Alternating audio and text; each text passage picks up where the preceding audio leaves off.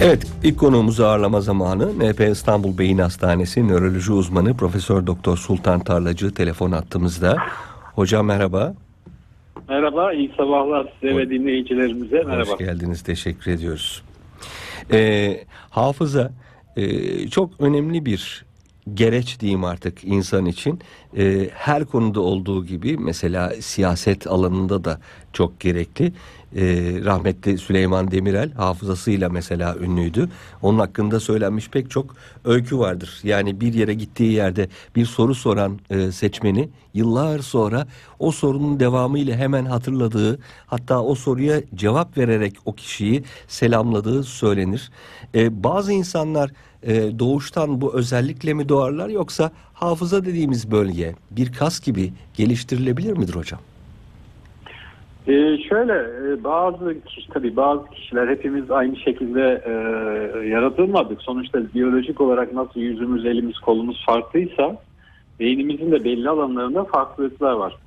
Hafızanın farklı biçimleri var. Yani görsel hafıza dediğimiz yüz tanıma, yüzü hatırlama, duygusal hafıza dediğimiz duyguları hatırlama gibi böyle farklı bileşenleri var. Hı hı. E, dolayısıyla e, Demirel hatta Napolyon da benzermiş. Neredeyse ordusundaki bütün e, erleri ya da askerleri tanıdığı iddia edilir mesela. E, dolayısıyla bazı kişilerde görsel hafıza çok güçlüdür. Bazı kişilerde anısal hafıza, geçmişle ilgili yaşanmışlıkları hatırlama çok güçlüdür.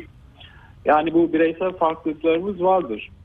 E, hafıza ya da bellek dediğimiz şey tabii kişiler arasında değişiyor ama tabii bunu oluşturan esas şey motivasyon ve ilgi alanı. Yani o konuda motiveyseniz işte Demirel mesela siyasette çok motive. Hayatı bunun içerisinde yıllarca e, başka ilgilendiği neredeyse bir alan ben bilmiyorum yani.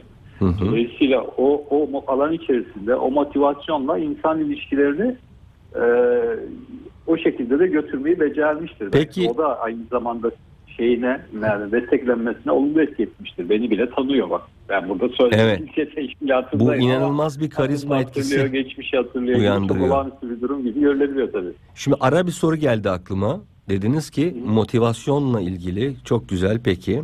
O halde motivasyonu sağlayan ne? Dopamin mi? Şöyle aslında motivasyon, motivasyon aslında kişiliğimizle alakalı geri daha, daha da geri gidersek. Tabii ki dopamin. Şöyle Hı hı. E, yani bizim kişiliğimizin hep bunu genelde söylüyorum bir mizaç bir de karakter bileşeni var. Mizacımız bizim biyolojik anne babamızdan geliyor. Onun belli özellikleri var. Yenilik arayışı gibi. Hı hı. Yani yenilik arayışı esasında dopaminle alakalı. E, sebatkarlık, glutamat dediğimiz başka bir kimyasalla alakalı. Enteresan. Risk alma, riskten kaçınma, işte serotonin denen başka beyin kimyasalıyla. Bunlar genlere bağlı ve bunlar anne babamızdan alıyoruz. Dolayısıyla sizin motivasyonunuzu, yeni bir şey öğrenme çabanızı sağlayan aslında genlerinizin e, mizaç olarak size sağladığı şey. Yani çocukken nasıl bir merakınız varsa 50 yaşında, 60 yaşında da öyle meraklı olabiliyorsunuz. Hı hı. Ee, ama bu belli oranda genetik. Tabii ki okulda, ailede, çevrede de bu farklı şekillerde kanalize edilip e, ilgi alanları başka e, özel alanlara motive edilebilir. Yani hafızayı oluşturmak için ya da belleği oluşturmak için öncelikle ilgilendiğiniz konunun ya da ilgilenilen konunun e, konu için motive olmak gerekiyor. Yani zorunlu olarak bunu öğren denildiği zaman kimse onu kolay kolay öğrenmiyor. Hı hı. E, mer- merak olması gerekiyor. Merak zaten arkasından motivasyonu tetikleyen bir şey. Tabii. Merak varsa zaten her türlü şeyi insan derinliğine öğrenmeye çalışıyor ve bütün e, derinliğiyle öğreniyor. O zaman da unutması da zor oluyor. Hatırlaması da daha kolay oluyor ama ama e, yani unutmayı da çok küçümsememek lazım. Yani eski bir söz var. Tanrı'ya şükür diyor, unutmak iyi ki var ve zorunlu diyor. Yani çünkü unutmazsak e, birçok acılar aynı canlılığını korurdu. Birçok e, sıkıntılar aynı canlılığını bize şey yapardı. Aynı şekilde yaşanmış gibi tekrar tekrar hafızamıza gelirdi. Unutmak iyi ki var. Öğrendiklerimizin gölgesi yeter diye bir söz var. Yani Çok esas güzel. olan o gölgeyi yakalayabilmek her zaman. Çünkü insan doğası gereği unutuyor. Hatta, çok unutuyoruz. Bu unutma e, programın girişinde dediğiniz gibi bireysel olarak da var, toplumsal olarak da var. Yani toplumsal da bir hafıza var. İşte bu yazılıysa tarih deniyor ama tarihin ne kadar tartışmalı olduğunu hepimiz biliyoruz. Tabii. Ee, herkesin yazdığı Subjektif. tarih farklı. Herkesin yazdığı hatta bir çalışma var. İnsan aslında geçmişi hatırlarken kurgular. Yani biz geçmiş hatırlarken aslında yeniden inşa ederiz. Yani var olan aynı şekilde e, geri getirip onu e, şey yapmayız, anlatmayız. E, e, dolayısıyla kurgularız. Bilgiyi yeniden inşa ederiz. Bununla ilgili bir çalışma şöyle diyor. Aslında e, bazı anılar var ya geçmişle ilgili anıların Hı hı. diye yazılır işte şu kişiyle bu kişiyle. O anıların aslında neredeyse %25-30'unun tamamen kurgu olduğu. Yani doğrudan olayı e, temsil etmediği tarihsel kitapları da düşünebilirsiniz anıları.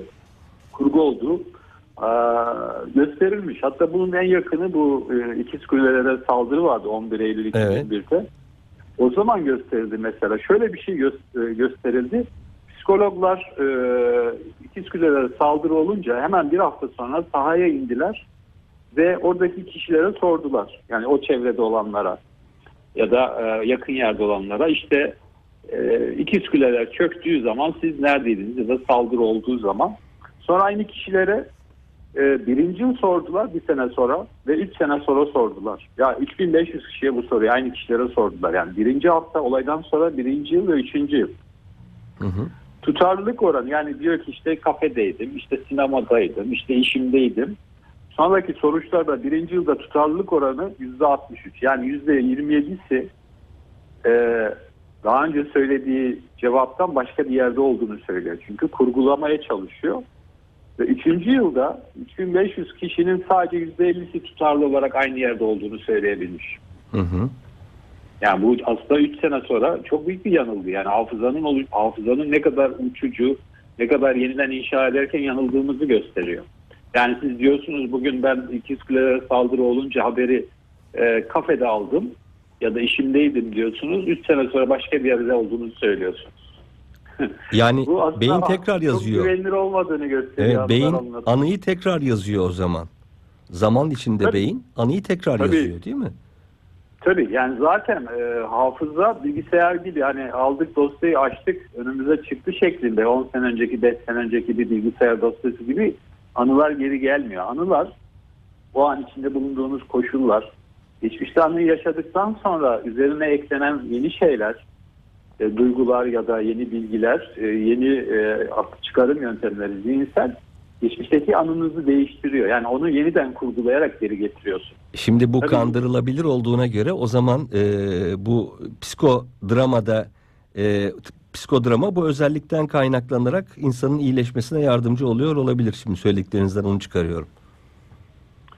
Tabii bunda, bu bu e, anı zaten şöyle bu bilişsel terapi şey vardır. E, bilişsel terapiler, kognitif bilişsel terapiler orada aslında e, kişinin düşünce zincirini değiştirmek var. Yani insanın düşünce zinciri değişebilir. Hı hı. Bazen yanlış anılar ekleriz. Mesela e, sırf bu yüzden mesela e, görgü tanıklıkları çok güvenilir kabul edilmez. Hmm. Hatta psikoloji makalelerinde e, bu ciddi şekilde tartışılır. Yani kişilerin görgü tanıklıkları taraf girdir, kendi e, ne görür, farklı görür birçok çalışma yapılmış. İnsanların görgü tanıklıkları çok güvenilmez görünüyor. Çok enteresan. Kameradan enteresan. yani kameraya göre çok güvenli olmuyor yani kamera olayı birebir kaydediyor. Hı hı. Ama bizim biz işte kurguluyoruz. Çünkü beyin esnek, yumuşak, e, akışkan, zaman içerisinde değişiyor ve e, bu değişim tabii ki anıları geri çağırırken oluşan boşluklara izin vermiyoruz biz. Hı hı. E, o boşluklar bizi rahatsız ediyor. Orada bir şey olması gerekiyor diyor. Onu başka bir şeyle dolduruyoruz. Böylece anınız değişiyor. Yani olandan farklı oluyor. Doğru. Şimdi mesela ikiz kule saldırısı olduğu zaman daha önce söylemişsin ben kafede oturuyordum haberi aldım. 3 sene sonra boşluk yaratmak sana zor geliyor. Yani hatırlamıyorum demiyorsun ama beyin onu bir şekilde çeviriyor. Ona yakın başka bir kurgu oluşturuyor. Diyorsun ki iş yerindeydim bu sefer. Çok tuhaf bir durum aslında. Abi Enteresan. çok güveniyorsun söylediğin şey. Evet iş yerindeydim kesin olarak. Daha önce böyle demiştim size birinci hafta sorduğunuz zaman.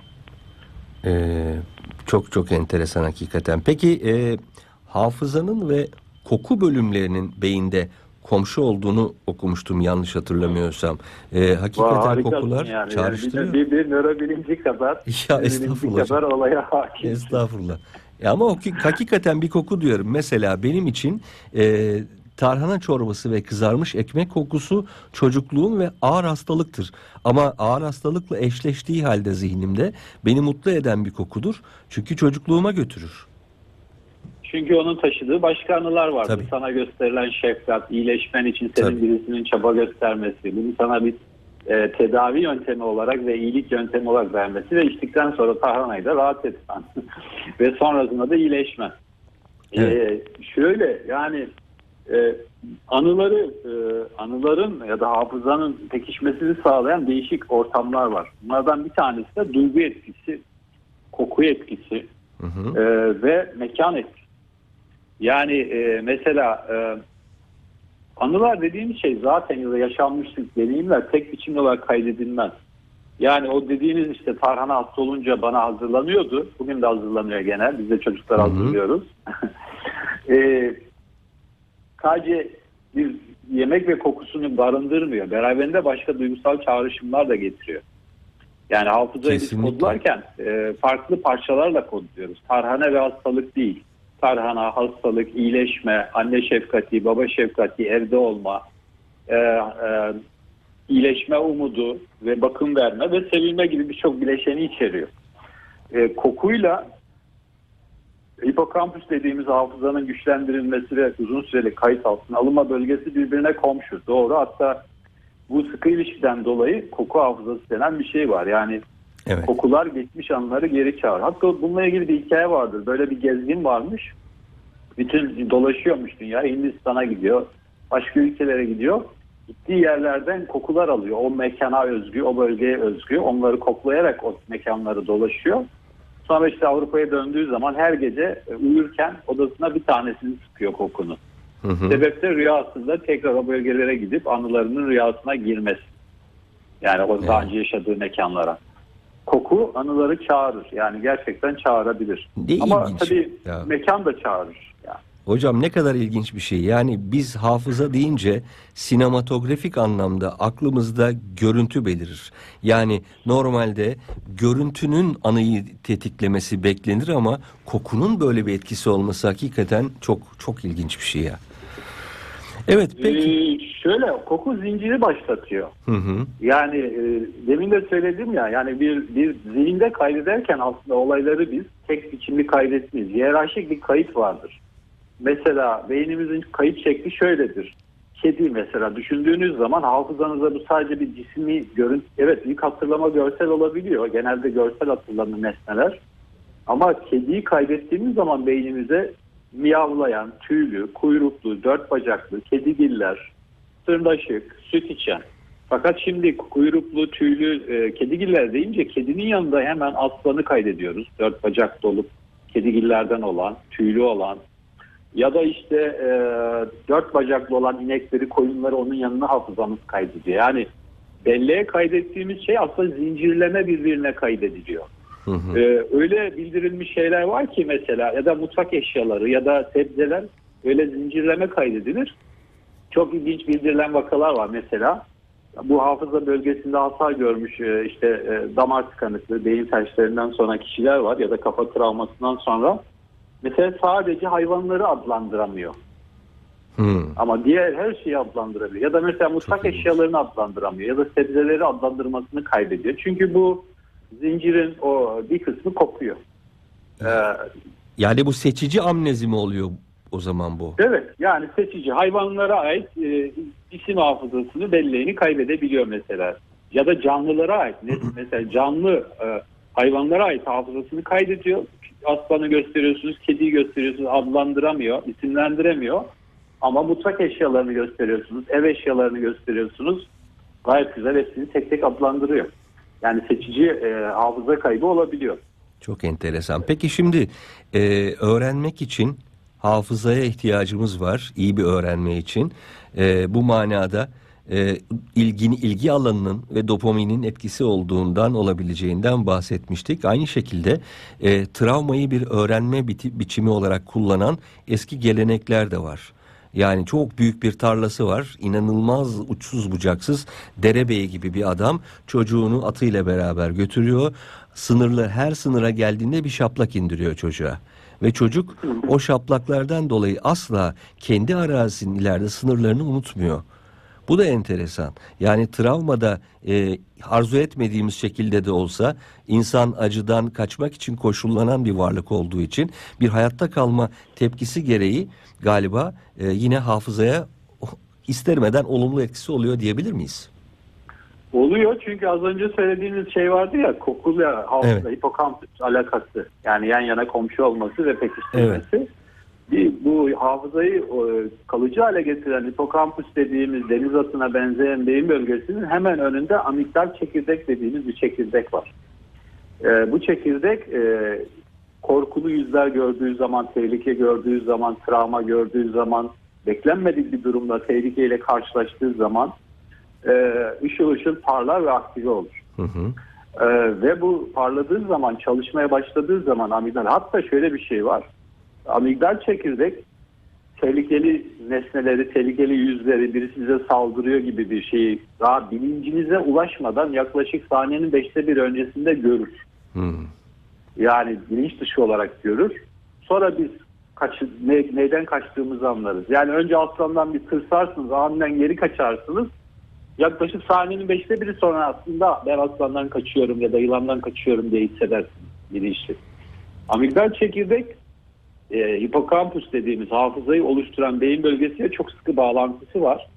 E, dolayısıyla o tarlanın sınırlarında her şaplak yemesi, her tokat yemesi Tabii. onu duygusal olarak uyardığı için, e, rahatsız ettiği için hafızasını pekiştirmiştir. Ama bunun tabii olumsuz örneği şudur. İşte deprem travması ve yaşanılan beklenmedik, olağan dışı, sıra dışı insanın günlük yaşamında karşılaşmayacağı şiddetteki korkular ya da işte tacizler, tecavüzler, trafik kazaları, savaşların travmaları aynı yol üzerinden bu sefer hafızaya çok sıkı kazındığı için öyle bir kazanır ki böyle zımba gibi işler hafızaya.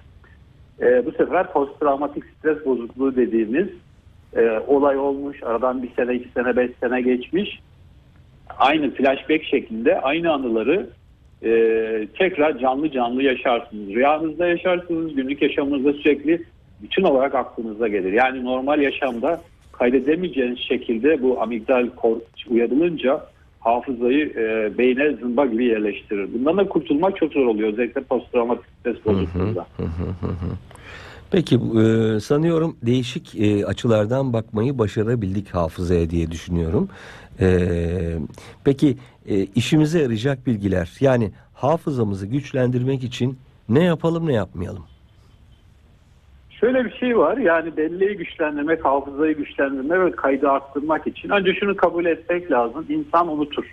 Hı hı. Yani bunu 1880'li yıllardan beri biliyoruz. Yapılmış psikolojik deneyler var. Biz şimdi bizim şu programı şu an dinleyen e, izleyiciler, dinleyicilerimiz e, yaklaşık e, bir 8-10 saat sonra bu programın neredeyse e, yani konuşmalarımızın üçte birini hatırlayacaklar. O da iyi- çok Ee, iyimser. Teşekkür evet. ediyoruz bu iltifatınız için. İyimser buluyorum üçte birini bile. Yani Yok Üç- yani öyle üçte mi diyorsun? hatırlayacaklar da. İyi, yani- 7 gün sonra yaklaşık bunun %20-25'i kalacak. Yani çok daha az olacak ama tabii bu motivasyona da bağlı. Yani bilgi öğrenme amaçlı Evet. dinliyorsa. Yoksa biliyorsun televizyon, radyo izlenirken ilgilerimiz çok farklı alana kayabiliyor. Yan kulakla dinliyoruz, yan gözle bakabiliyoruz. Ve bir, bir ay sonra da %20'si kalacak. Bu e, öğrenme süreçleri için, hafızada tutma için böyle kelime öğrenme, ders öğrenme diyebilirsiniz. Öğrencinin öğrenme çabası diyebilirsiniz ya da bir e, mesleğinizle ilgili bir bilgi öğrenme diyebilirsiniz. Yani insan unutuyor ve hızlı unutuyor. Burada bu unutkanlığın önüne geçmenin yolu birincisi tekrar etmektir. Yani o, o- o ilgilendiğiniz konuyu ya tekrar izleyeceksiniz ya tekrar okuyacaksınız. Birinci gün, yedinci gün ve bir ay. Bu tekrar olduğu zaman beyinde pekişir. Çünkü beyin plastik, beyin yumuşak. Bilgi ilk girdiği zaman izi kalmıyor. Mühür gibi vardır ya böyle mumun üzerine Hı hı. mühür basmak eskiden zarflara damlatılırdı. O mühürün kalıcı olması maalesef ilk e, etkili olmuyor. İkinci tekrarda mühürün izi biraz daha belirgin oluyor. Üçüncü tekrarda mühür iyice yerleşmeye yerleşiyor ve izi kalıyor beyinde. Yani beynin yapısını değiştiriyor. Dolayısıyla hafızada tutmak için tekrar etmek gerekiyor. Ama tabii bir de beynin biyolojik et tarafı var. Yani beyni e, beyne iyi bakmak, beyni iyi beslemek, ee, beynin akışkanlığını ve esnekliğini bu plastik plastisite dediğimiz hı. esneklik değişkenlik, uyarana yanıt olarak kendini değiştirmesi ve yeni bir şekil almasını sağlamak için beynin de uygun şekilde beden gibi beslenmesi lazım işte. Onun için de antioksidanlar, e, omega 3'ler, e, Ege Akdeniz diyeti e, gibi şeylerle beslenmek lazım tabii. Günümüzde bununla ilgili birçok sorun da yaşanıyor. E, belki onu da bir ayrı başlık olarak ele almak lazım. E, çok- beyni nasıl besleyeceğimiz konusunda. E, 3-5 söyler misiniz hocam? Mesela derler ki benzeri benzerle yani işte ceviz beyne benzer dolayısıyla ceviz iyi gelir falan gibi bir durum vardır. Bir söz vardır. Ee, o tabii sezgisel bilginin kullanıldığı dönemlerde geçerli olabilir. Doğru. Ceviz ama sadece ceviz bugün mesela biliyoruz ki omega 3 açısından ya da işte diğer e, doymamış yağ asitleri açısından düşünürsek mesela yani akışkan, beyne esneklik veren e, yağ asitleri açısından e, en çok mesela balıklarda, deniz ürünlerinde bulunuyor omega 3. İşte e, nerede? Somon balığında, kefalde, e, uskumruda falan bulunuyor. E, elbette ki tohumlarda da bulunuyor. Bu tohum keten tohum olabilir, incir tohum olabilir, ceviz olabilir ama bugün hepsinin içerisinde ne kadar olduğunu bilimsel olarak ölçüyoruz. Doğru. Benzer, beyin e, ceviz beyine benzer ama en çok omega 3 ya da en çok yararlı şey cevizde yok. Orada değildir. Ba- balık beyine benzemiyor ama e, en çok omega 3'ler deniz ürünlerinde var mesela. Doğru. Ee, doğru. ama şöyle bir durum var tabii. Yani omega 3 dediğimiz yağ asitleri DHA ve EPA diye geçer. Bunlar doymamış yağ asitleri ve akışkan bunlar. Bunlar beyin ne kadar çok al- alırsak kalp damar sistemimiz o kadar iyi çalışır. Kalp krizi de olma az olursunuz, riskiniz azalır. Ee, kan akışkanlığınız artar. Beyniniz daha esnek ve yumuşak olur. Mesela beynin e, sinir dışındaki ya da beynin yuvarlak olarak bakıldığı zaman e, dörtte biri yağdan oluşuyor ve akışkan yağ, fosfolipid dediğimiz. Akışkan yağ derken hayal edebilirler evdeki zeytinyağı. Hı hı. Ona benziyor. Yaklaşık biraz daha kıvamlı hali içinde başka şeyler de olduğu için.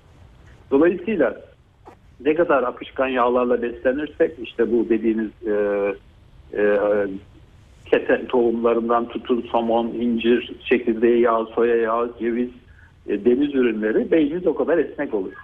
E, Evet. Ama tabii sanayi devrimi olduktan sonra biliyorsunuz gıdalar seri üretilmeye başlandı. Katı yağlar ortaya çıktı, yapay yağlar ortaya çıktı, margarinler işte. E, dolayısıyla bunlar bizim hem kalp damar sağlığımızı bozdu hem beyin sağlığımızı bozdu. E, e, ve bugün modern bir insan 20 birim katı yağ alıyor, bir birim akışkan yağ alıyor. Bu çok kötü Hmm, bir şey. Onun evet. için kalp damar hastalıkları, kanserler, romatizmal hastalıklarda, unutkanlıklarda, depresif gibi hastalıklarda artış olduğu iddia ediliyor. Ve bilgiler var yani kanıtlar var. Dolayısıyla biz e, deniz ürünlerini, omega 3'leri arttırmamız lazım. Özellikle üç tarafı denizlerle kaplı bir ülkede balığı yani mutlaka ayda haftada bir, mümkünse ayda iki kere ya da deniz ürününü yemek gerekiyor. E, şu baskıyı da yapmamak lazım. Yani bizim biliyorsunuz mutfağımız Ege Ak- Akdeniz mutfağı. E, dünyada e, kalp damar ve beyne en sağlıklı mutfak Ege Akdeniz mutfağı. Doğru. Dolayısıyla e, böyle yok e, şunu yiyin, bunu yiyin, e, şundan uzak durun gibi bir e, baskı bizim toplum için çok olması gereken bir şey değil. Bizim toplum motive edecek şey beslenme açısından Ege Akdeniz mutfağı. Zaten bunun içindeyiz. Bundan kaç, bundan uzaklaşmamak lazım. Yani sağlık açısından hem unutkanlığa iyi geldiği gösterilmiş hem depresyona hem de diğer birçok e, bunama gibi durumlara gayet iyi geldiği gösterilmiş.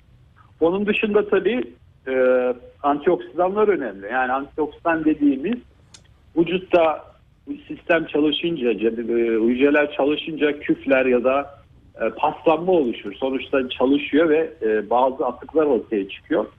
Bunları ortadan temizleyen antioksidan dediğimiz temizleyici maddeler var. E, antioksidanlar da en çok e, meyvelerin e, kırmızı şeyden kahverengi ve mora doğru geçtiği süreçte oluşur. Onun için ne kadar Hı. mora yakın e, şeyler varsa mesela erik yeşildir. Çok antioksidan içermez ama kızarıp morardığı zaman en mor halinde en çok antioksidan içerir. O tür e, besinlere ağırlık vermek Tavsiye lazım. Fark etmiyor bu kuru da olur, Peki. taze de olabilir. Peki. Ee, Ee, e, buyurun. evet. Yavaş yavaş veda ediyorum hocam size. Ee, süremizi hayli aşmışız biz. Ee, hakikaten sizinle konuşurken böyle bir durum olabiliyor. İster istemez sohbetin keyfinden. Ben de bir son söz söyleyeyim. Hatırlamadan hayatta kalamazsın, unutmadan yaşayamazsın diyorum ben de. Her ikisi de bir miktar bünyeye faydalı herhalde. Ee, çok teşekkür ediyoruz katıldığınız için ve harika bilgileriniz için. Ben teşekkür ediyorum. Gayet güzel bağladınız. Evet yani e, hatırlamak evet toplumsal hafıza ve bireysel hafıza için önemli. Ama unutmak da Evet. bir dereceye kadar gerekli. Trav- travmaları Teşekkür biraz ediyorum. atmak için gerekli. Görüşmek üzere Evet. önümüzdeki hafta hocam. Görüşürüz. Tekrar Hoşça hoşçakalın. kalın, İyi günler diliyorum. Sağ olun.